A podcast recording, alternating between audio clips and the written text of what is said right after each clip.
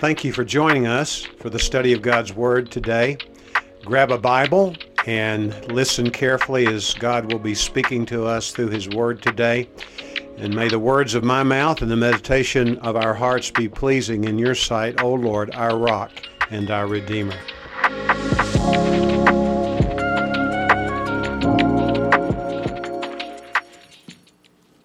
If you have your Bible, please find your place in 1 Thessalonians in the New Testament. And we're taking as our text today verses 23 and 24 of chapter 5. 1 Thessalonians 5 23 and 24. I will be reading from the New American Standard Bible and invite you to follow in your version that you have in hand. 1 Thessalonians 5 23. Now may the God of peace himself sanctify you entirely and may your spirit and soul and body be preserved complete without blame at the coming of our Lord Jesus Christ. Faithful is he who calls you, and he also will bring it to pass. Perhaps you remember the name Milton Pitts. If you do, you're exceptional because he's been gone for 27 years. We hope he went to heaven. If he knew Jesus, he did. But he was a man who was sanctified to be the barber of President Ronald Reagan. Now, what do I mean by that? Reagan was his only customer. He was at the beck and call of President Reagan. He was set apart exclusively, devoted for President Ronald Reagan. He had had that responsibility when Richard Nixon was president. He had that responsibility when Gerald Ford was president. He also finally had the responsibility when George H.W. Bush was president. He was sanctified. And when we think about this whole subject of sanctification, to our unknowledgeable ears, it sounds very sterile, doesn't it? A sermon on sanctification? Come on. Well, the good news is the Bible says this is the will of God, even your sanctification. That applies to you and to me. And we need to understand what that is. Well, let me divert myself a little bit and make note of the fact that the Bible says in the book of 1 Corinthians, chapter 1, verse 30 and 31, it says, Jesus is, among other things, our sanctification.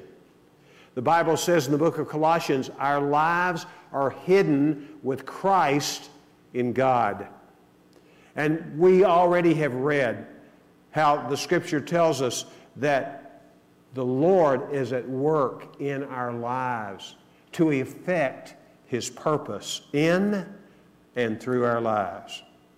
With that as background, let's dig into this passage of Scripture and then associated passages having to do with the whole issue of sanctification. Simply put, to be sanctified is to be dedicated to or for one or some act that God would have us to be dedicated to or for. And sanctification also could be known as that which is devoted, not just simply set apart but devoted, dedicated for the use of God and the glory of God. Who is the sanctification responsible to? Well, it's responsible to God. And as we read from the book of Leviticus, chapter 20, God says, I am the Lord your sanctifier. God is the one who sanctifies us. When did this sanctification process begin? Well, before time began, the Bible says, in Christ, we have been set apart before the creation of the world to be holy and blameless in the sight of God. If we were to go to the Old Testament, to the book of Jeremiah, where we would overhear God saying to a youth, his name Jeremiah, the great weeping prophet, before he became a prophet, this is what God said to him Before I formed you in your womb, I knew you. Before you were born, you were sanctified. That's interesting. And he had been set apart in the heart and mind of God to be a prophet to the nations. Now, he argued with God about that. He said, Wait a minute, God, I'm just a child. That's what he said. But God said, I don't care. I'm calling you to this, and I'm giving you this responsibility in the kingdom of God. If it were true for him, Jeremiah, it would be true for you and for me as well. It does something for me. It encourages me, not because I'm a pastor and I stand before a group of people like you who've gathered to worship the Lord, but it encourages me when I'm not doing what I'm doing right now to think that God has a plan for my life. And it is a plan that's designed from before time. You think about all the people alive in the world today. We don't have the exact number, somewhere between 7 and 8 billion people. The Lord is conscious of every person in His omniscience and His omnipresence and His omnipotence. He can have that kind of relationship with many hundreds of thousands, hundreds of millions, perhaps even billions of people at one time. And He has a plan for your life, it's customized for your life. In history, this matter of being sanctified is spelled out for us as well. As we've read in our passages of Scripture together, we are to be holy as God is holy. And by the way, the word holy is a daughter word from sanctified or sanctification. It's the adjective actually that substitutes in as a noun or an adjective that helps us to understand who God is. He's holy, and we're to be holy as He is holy. We're set apart for His usage, and we're to work out our own salvation, the Bible says. And the Lord is the one who is at work with us in this whole process. Remembering this, make no mistake about it, the Lord is the one who sanctifies us. How does He do it? Well, each member of the Godhead is involved in this sanctification process. Jesus, of course, is involved. In the book of Hebrews, chapter 13, verse 12, the Bible talks about Jesus suffered outside the city walls of the city of David, Jerusalem. And it was there that he shed his blood for our salvation, which includes our sanctification and when Jesus died on the cross and shed his blood, the Bible says his blood becomes our sanctification. Now, what does this idea of the blood of Christ mean? We sang about being washed by the blood of Christ today.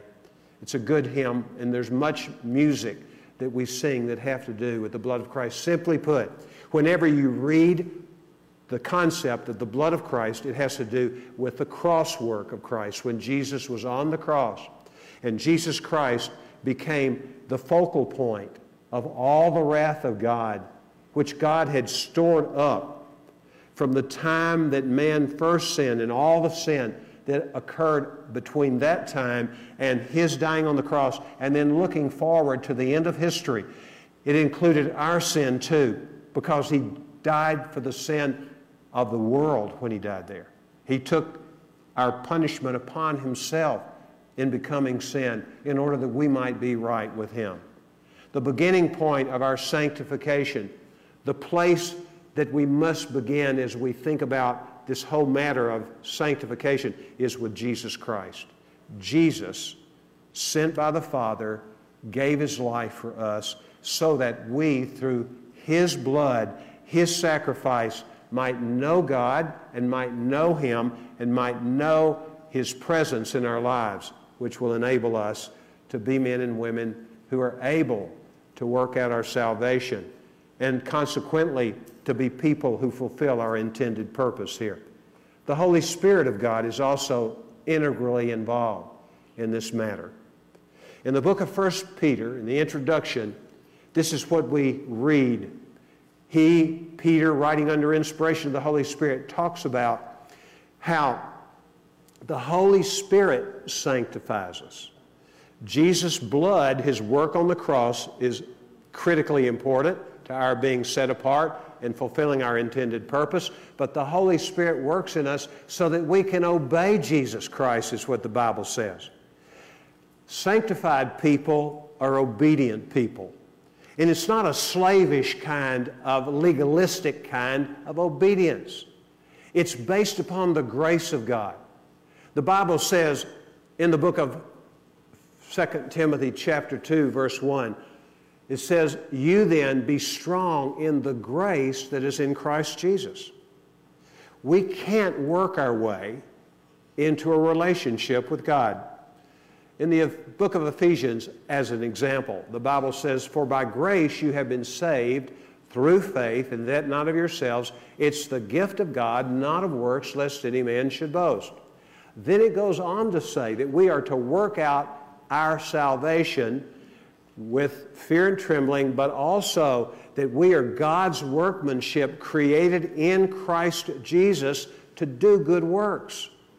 Good works are a part of the Christian life but they don't precede entry into the body of Christ in the family of God. They follow. Naturally, supernaturally, they follow. The Holy Spirit works in our lives, as does Jesus, that we might obey the Lord Jesus Christ. And I'll stay a little longer on the next matter as to how we get sanctified, and that's by the Word of God. Jesus prays to the Father on the night that he was to be betrayed. His heart was undoubtedly heavy. And he said to the Father, on behalf of his apostles, and if you read carefully the rest of the chapter, on behalf of you and me, he says, Sanctify them by your truth. Your word is truth. The Word of God, all of it, is fair game for the Holy Spirit to seize upon for you and me to grow in Christ likeness, to be people who fulfill our purpose of being people who are set apart, devoted to the Lord. It's not enough for us to do occasional reading of the Bible. If we really want to walk in holiness, sanctification, and therefore fulfill our purpose in life, what we must do is ask God to give us a heart to read the Bible. And not just to do it so we can say we have read it, but to read it so that we can feast on it. Exactly what Jesus said. He says, Man, woman cannot live on bread alone, but by every word that comes from the mouth of God. The Lord gives us the Bible. He has given us His Holy Spirit, who interprets the Bible, having actually inspired the Bible to begin with. The Holy Spirit is the Spirit of truth. He's the one who wrote the Bible through willing agents, prophets and apostles and others, wise people and that Word of God is designed to conform us to the image of God. Praise God for His Word. We, of course, are to be responsive to God's work in us. It's a cooperative activity.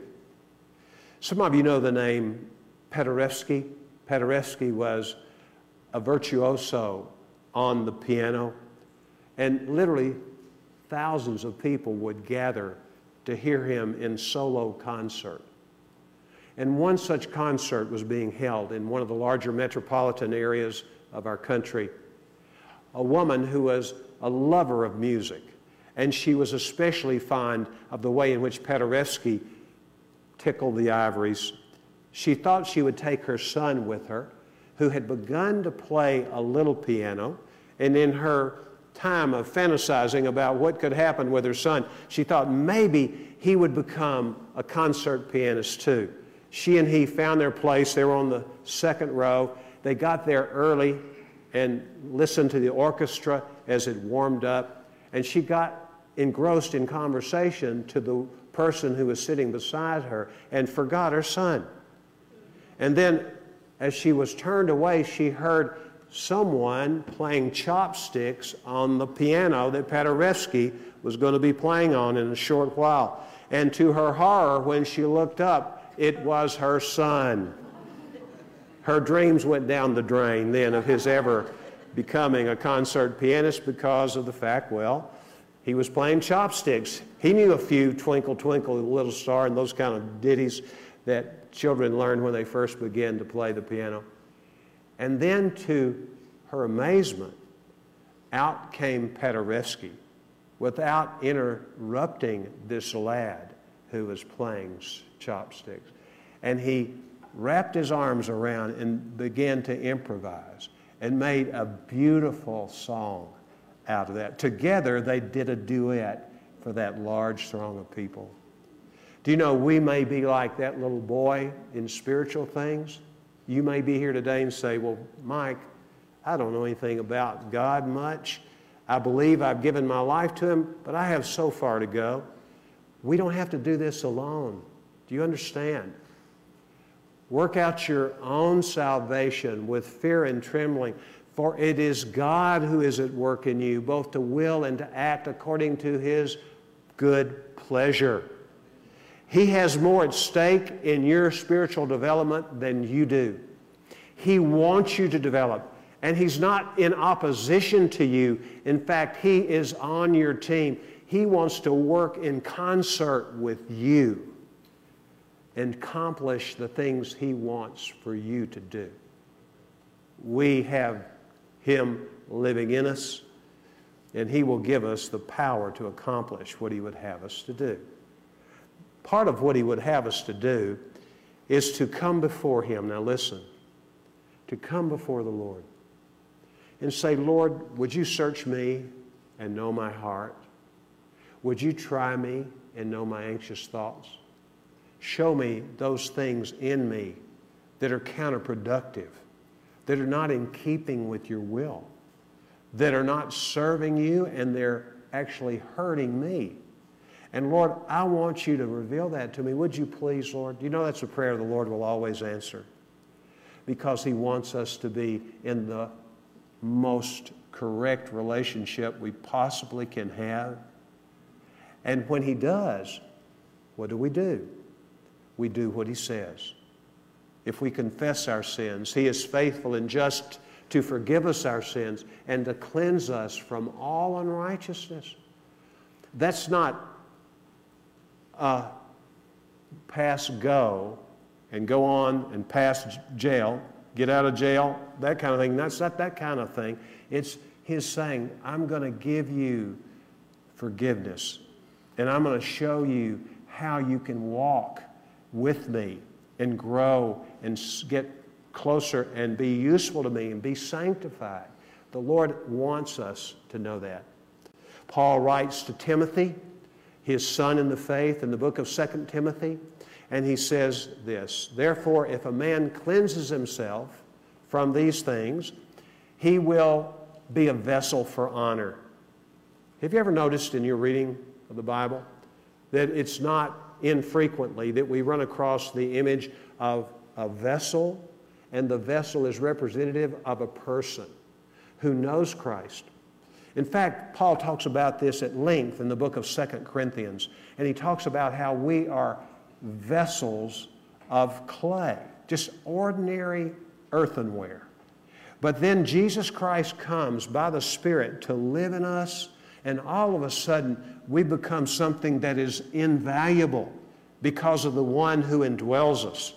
And God delights in taking the foolish things of the world to scorn the wise. He takes the weak things of the world to shame the strong. God specializes in using people who don't feel like they have anything to contribute. And He fills us with Himself. And we become vessels for honor.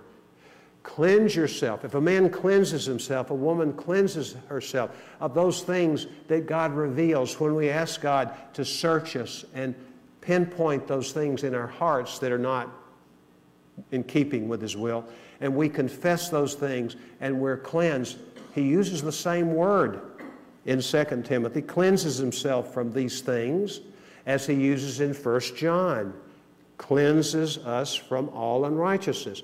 The word cleanse, listen to the way it sounds in the original language. It's the word katharizo. It's a medical word. It's a psychological word. A catharsis in the psychological realm is when you reach a place and you find deliverance from a difficulty. And when sin is controlling our lives as believers, and we hold on to that sin, it's the most miserable thing in the world. I have witnessed it, and I have found it to be true occasionally in my own life that you're more miserable after you come to Christ and you live in a state of rebellion against God than you were in many times before you ever received Christ as your Lord and Savior. Why?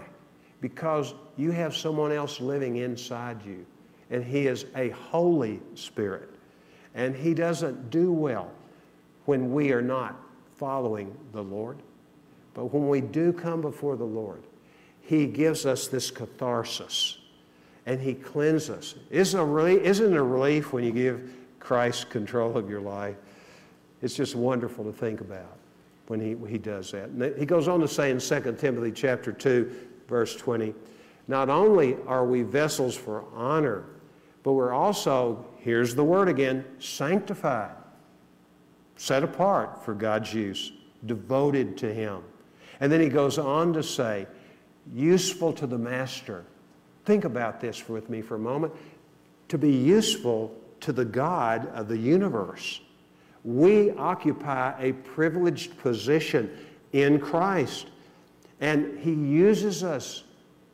There's hardly anything quite like that to know that you're yielded to the Lord and being used by the Lord. The last thing He says, in addition to being a vessel for honor, someone sanctified, useful to the master, is prepared for every good work. We've already talked about how God has chosen us for good works, and we know from what Jesus says that we're to let our light shine by doing those good works in such a way that men will glorify God because of the way we go about ministering to them in the love of God and the love of Jesus Christ.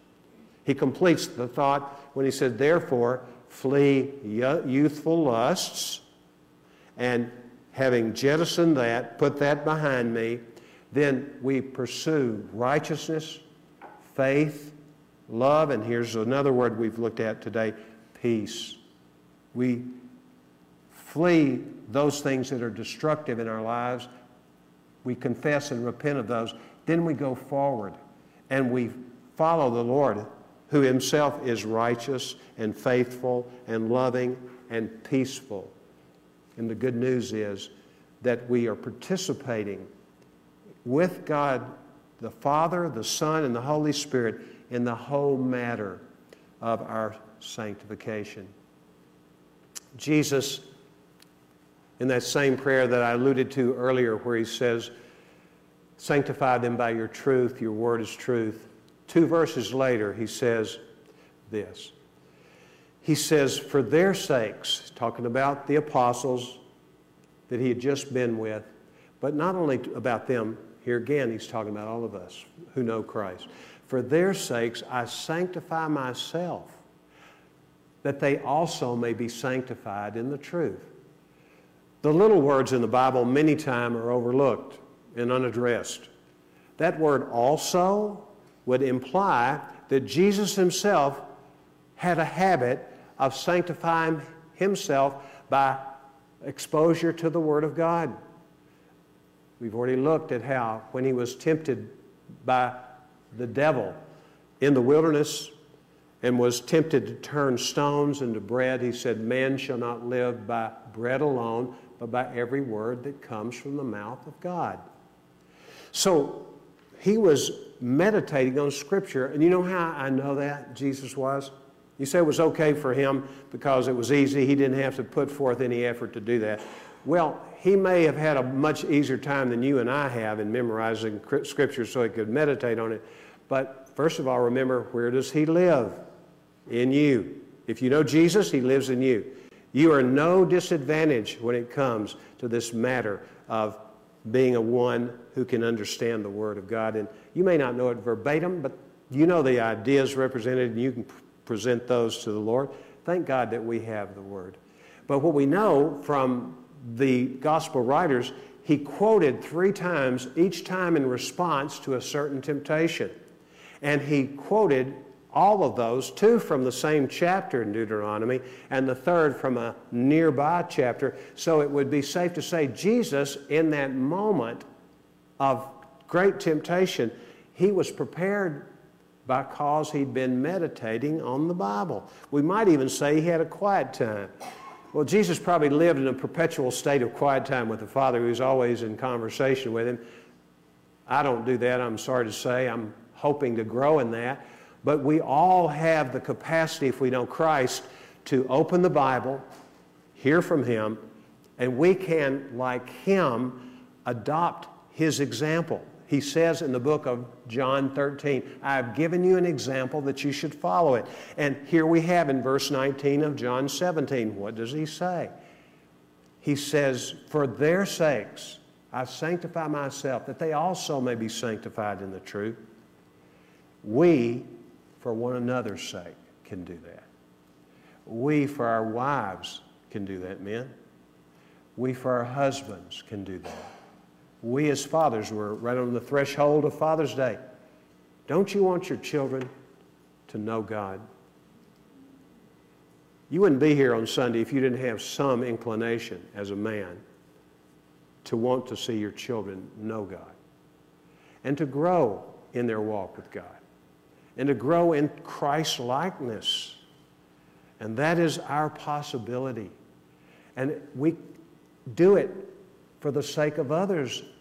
We need to get off the whole notion that this life of following Christ is something that will simply benefit us. It does benefit us. And we're going to look at some uh, ways in which it does. But what we need to know is there are people around us who will be benefited, and it may very well depend on our setting ourselves apart by working out our own salvation with fear and trembling and being holy, as God said, consecrating ourselves to borrow the phrase that's given in Leviticus chapter 20, and God will be glad to use us in that situation. So, what happens when we're sanctified to us? I, mentioned I was going to talk about some benefits. Listen to the benefits. In Jeremiah 29 11, one of the more familiar verses in the Bible, by the way, God says, I know the plans I have for you, plans for welfare and not for calamity, to give you a future and a hope. Now, the word welfare is the Hebrew word shalom. It's a greeting that Jewish people give to one another, but other Middle Easterners also do the same thing. And the, it's really a blessing, and it's incredible it's way more than when we would say peace to somebody. It's the absence of conflict. That's the Western viewpoint of this peace. It includes that, but it also encompasses everything that could be construed as good for you and for me. Everything God has designed for that purpose. So, this is God's heart toward us. He knows the plans He has for us plans for shalom and not for calamity to give us a future and a hope. God is anything but a killjoy. He is one who delights in blessing his children. However, he has a standard. The standard is that we are people who cooperate with him in this process of sanctification.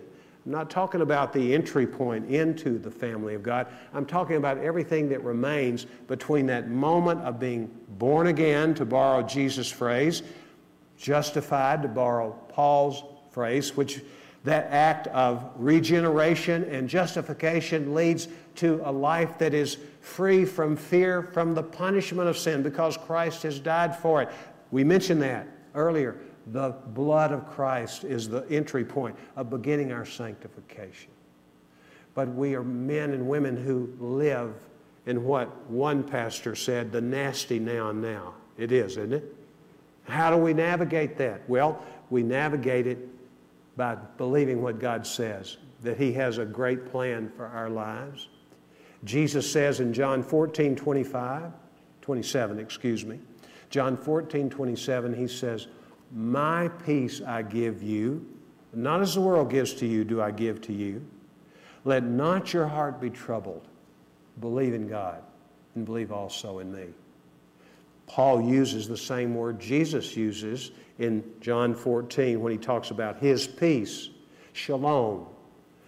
Paul, remember, was a Jew. He was a Hebrew of Hebrews. He understood the Greek culture. He wrote what he wrote that we have record of in the Bible from the Greek language. And he was able to be used mightily among non Jewish people. But he was a Jew first in his heritage.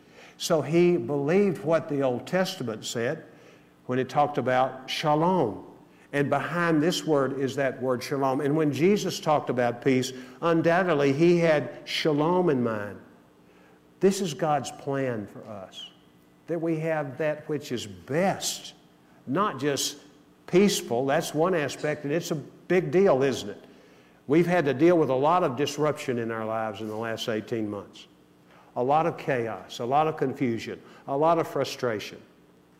But with Christ, we're able to rise above that because we don't center our attention upon our circumstances nor upon ourselves. We don't anxiously look about us, as the Bible warns us. Do not anxiously look about you because it's the Lord who is with us. And He is our peace. Jesus is the Prince of Peace. This section says in verse 23 of 1 Thessalonians 5 May your spirit and soul and body be preserved complete without blame at the coming of our Lord Jesus Christ. The word coming is used frequently in the New Testament regarding the second coming of Christ. We will not be sanctified entirely in spirit, soul, and or bodies until he comes. When we see him, the Bible says, when you see him in the book of 1 John, you will be like him. When we see him, we'll be transformed physically. 1 Corinthians 15, read about it, talks about how we're going to have a new body. And it uses what we would consider an oxymoron. It's a spiritual body. When we think of bodies, what do we think about? Physical bodies, right? But when we see Christ, when He comes again, we'll be changed and be like Him physically. But more importantly, we will be like Him spiritually. We'll be free from the capacity to sin. No more sin. We'll be able to be entirely sanctified at His coming. Even so, come, Lord Jesus, is what we can say with Paul and other biblical writers. But let's talk a moment about the spirit, soul, and body. We know what the body is. It's this earth suit that we were given at conception. It developed, it continued to develop. At some point, it begins to decline. We're in this body. God has given us this body. And remarkably, what the Bible says is that what do you not know? That your body, talking to us as believers, if you know Christ, your body is a temple of the Holy Spirit. And the word for temple there is not the word that's used to describe the entire temple. It's used to describe the inner sanctum, the Holy of Holies. We who know Jesus are indwelled by the Spirit of God. Our bodies are the temple of the Holy Spirit.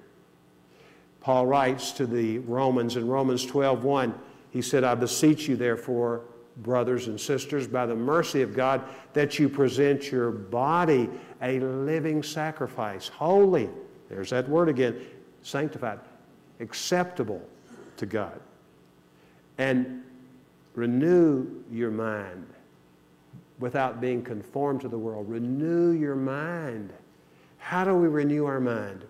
Well, to begin with, we need to recognize that we are people who have the mind of Christ. When you come to Jesus, we have the mind of Christ just as surely that the people to whom those words were first written were the Corinthian believers, and they were baby Christians. They were carnal Christians. They weren't pursuing the Lord, but they had at their fingertips the mind of Christ because Christ lives in them.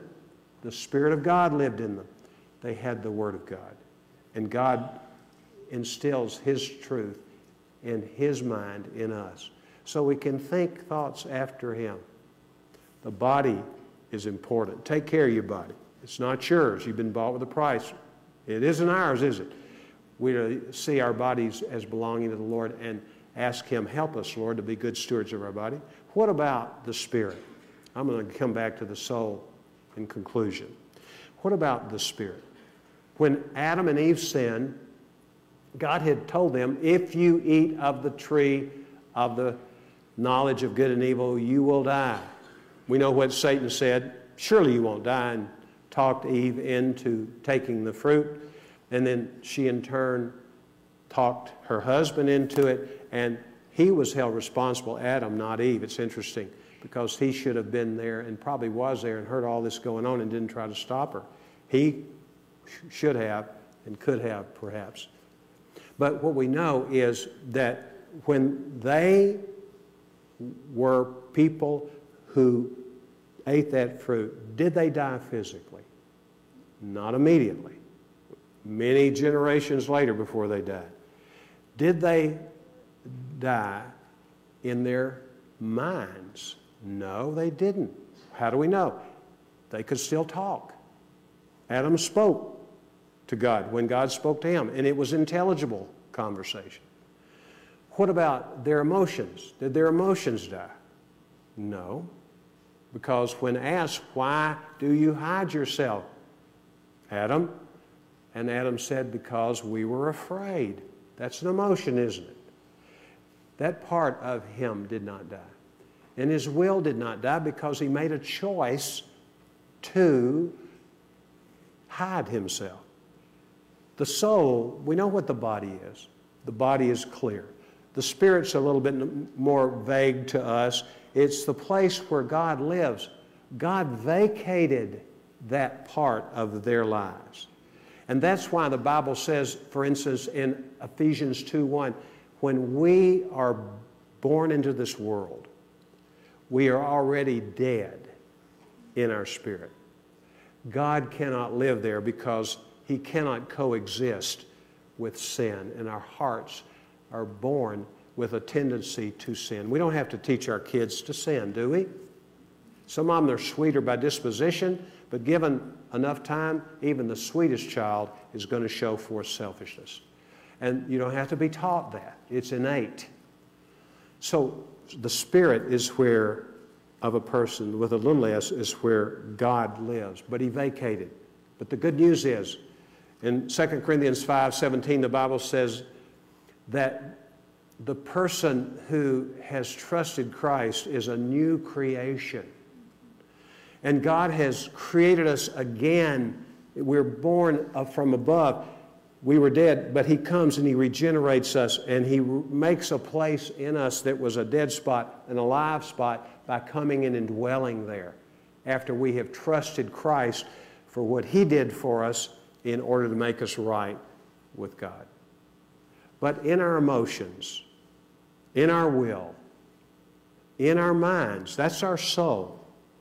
And our souls are messed up before we receive Christ. We are independent thinkers, or we can't think at all. We don't feel like we make good decisions, and we probably don't. And we also have all kinds of emotional challenges in our lives, and we make bad choices. Well, let's think about what the Word of God says. Now, how does God describe him in this beautiful benediction? Look at it again, verse 23 of 1 Thessalonians 5.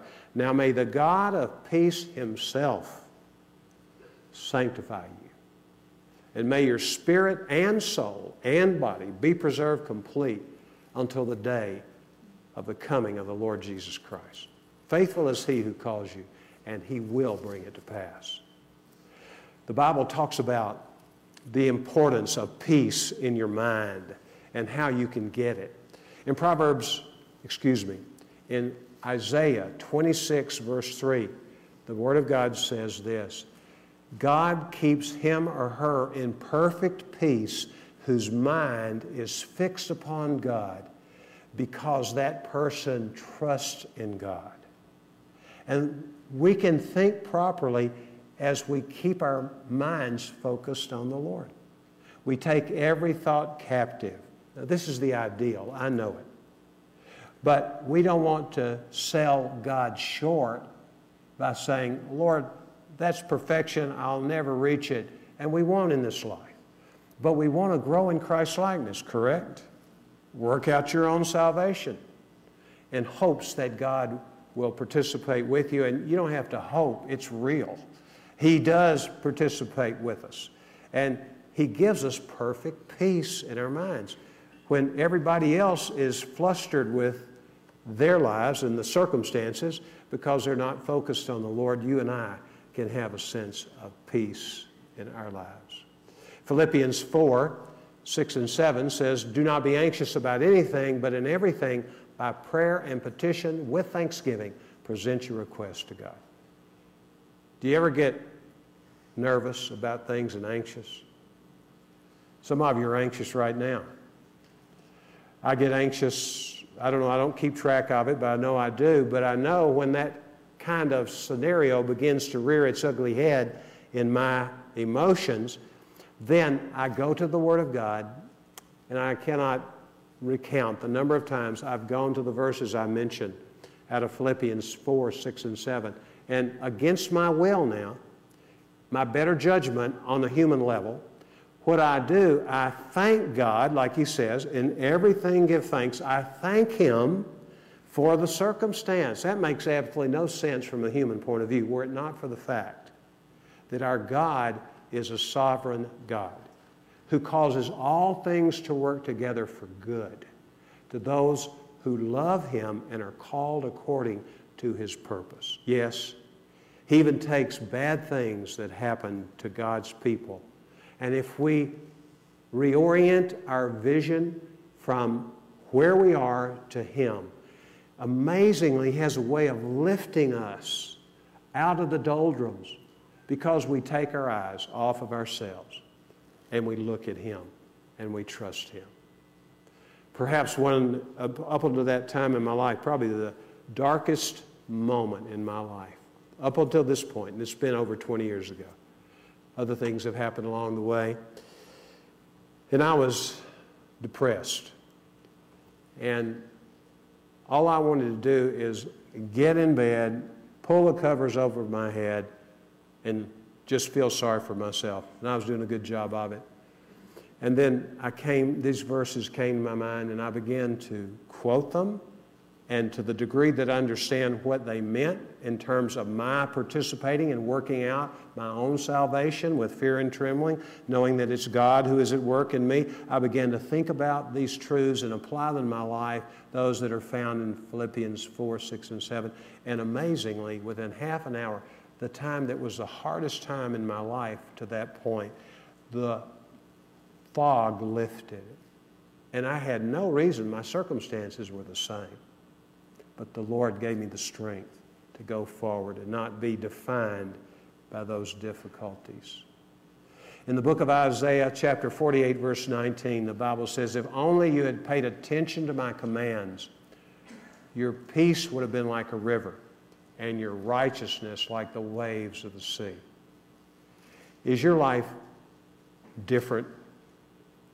Is your peace like a raging flood? It's inundated and there's no peace. Your life is like that. It's in overdrive in terms of anxiety.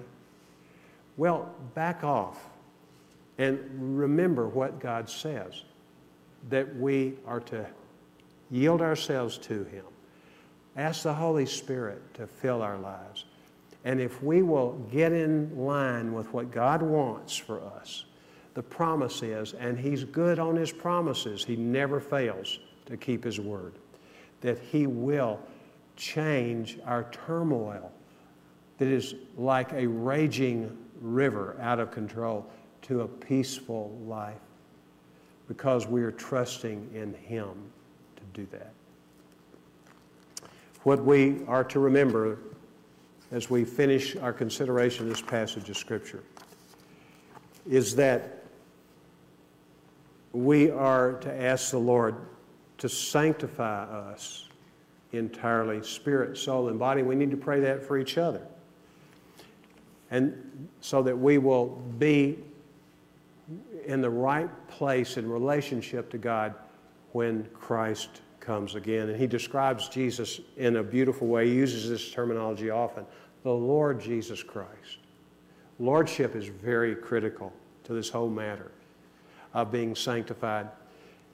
Peter, under inspiration of the Holy Spirit, says, Set apart Christ as Lord in your heart.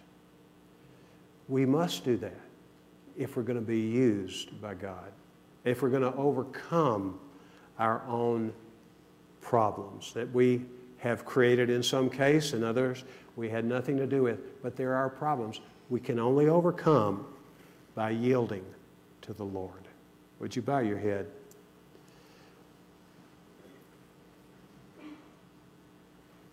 In the quietness of your own heart, if God has spoken to you about your need to be more fully sanctified, would you just say to Jesus, Lord Jesus, I want to set you apart now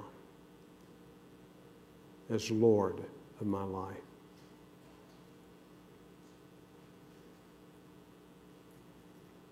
I ask you, Lord, not to be a sometime Lord, but an all time Lord in my life.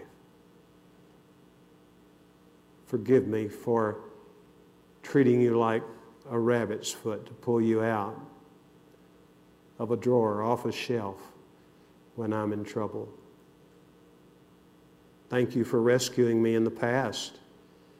But Lord, I want to be steady in my walk with you. So I'm asking you, Lord, to set me on a new path as I yield to you as my Lord and not simply as my Savior. Thank you, Jesus. Holy Spirit, thank you for letting me know when I need to be more obedient and then giving me the power. Holy Spirit, I want to ask you now if you would fill me, control me by yourself. And Father God, help me to embrace you as you are, not as someone has misportrayed you as being. That you have loved us with an everlasting love. And it's our own sinfulness and our own listening to somebody else talk about how you don't love us because there are troubles in our lives. Forgive us, Lord, and help us all to be men and women who follow you with a whole heart. In Jesus' name we pray. Amen.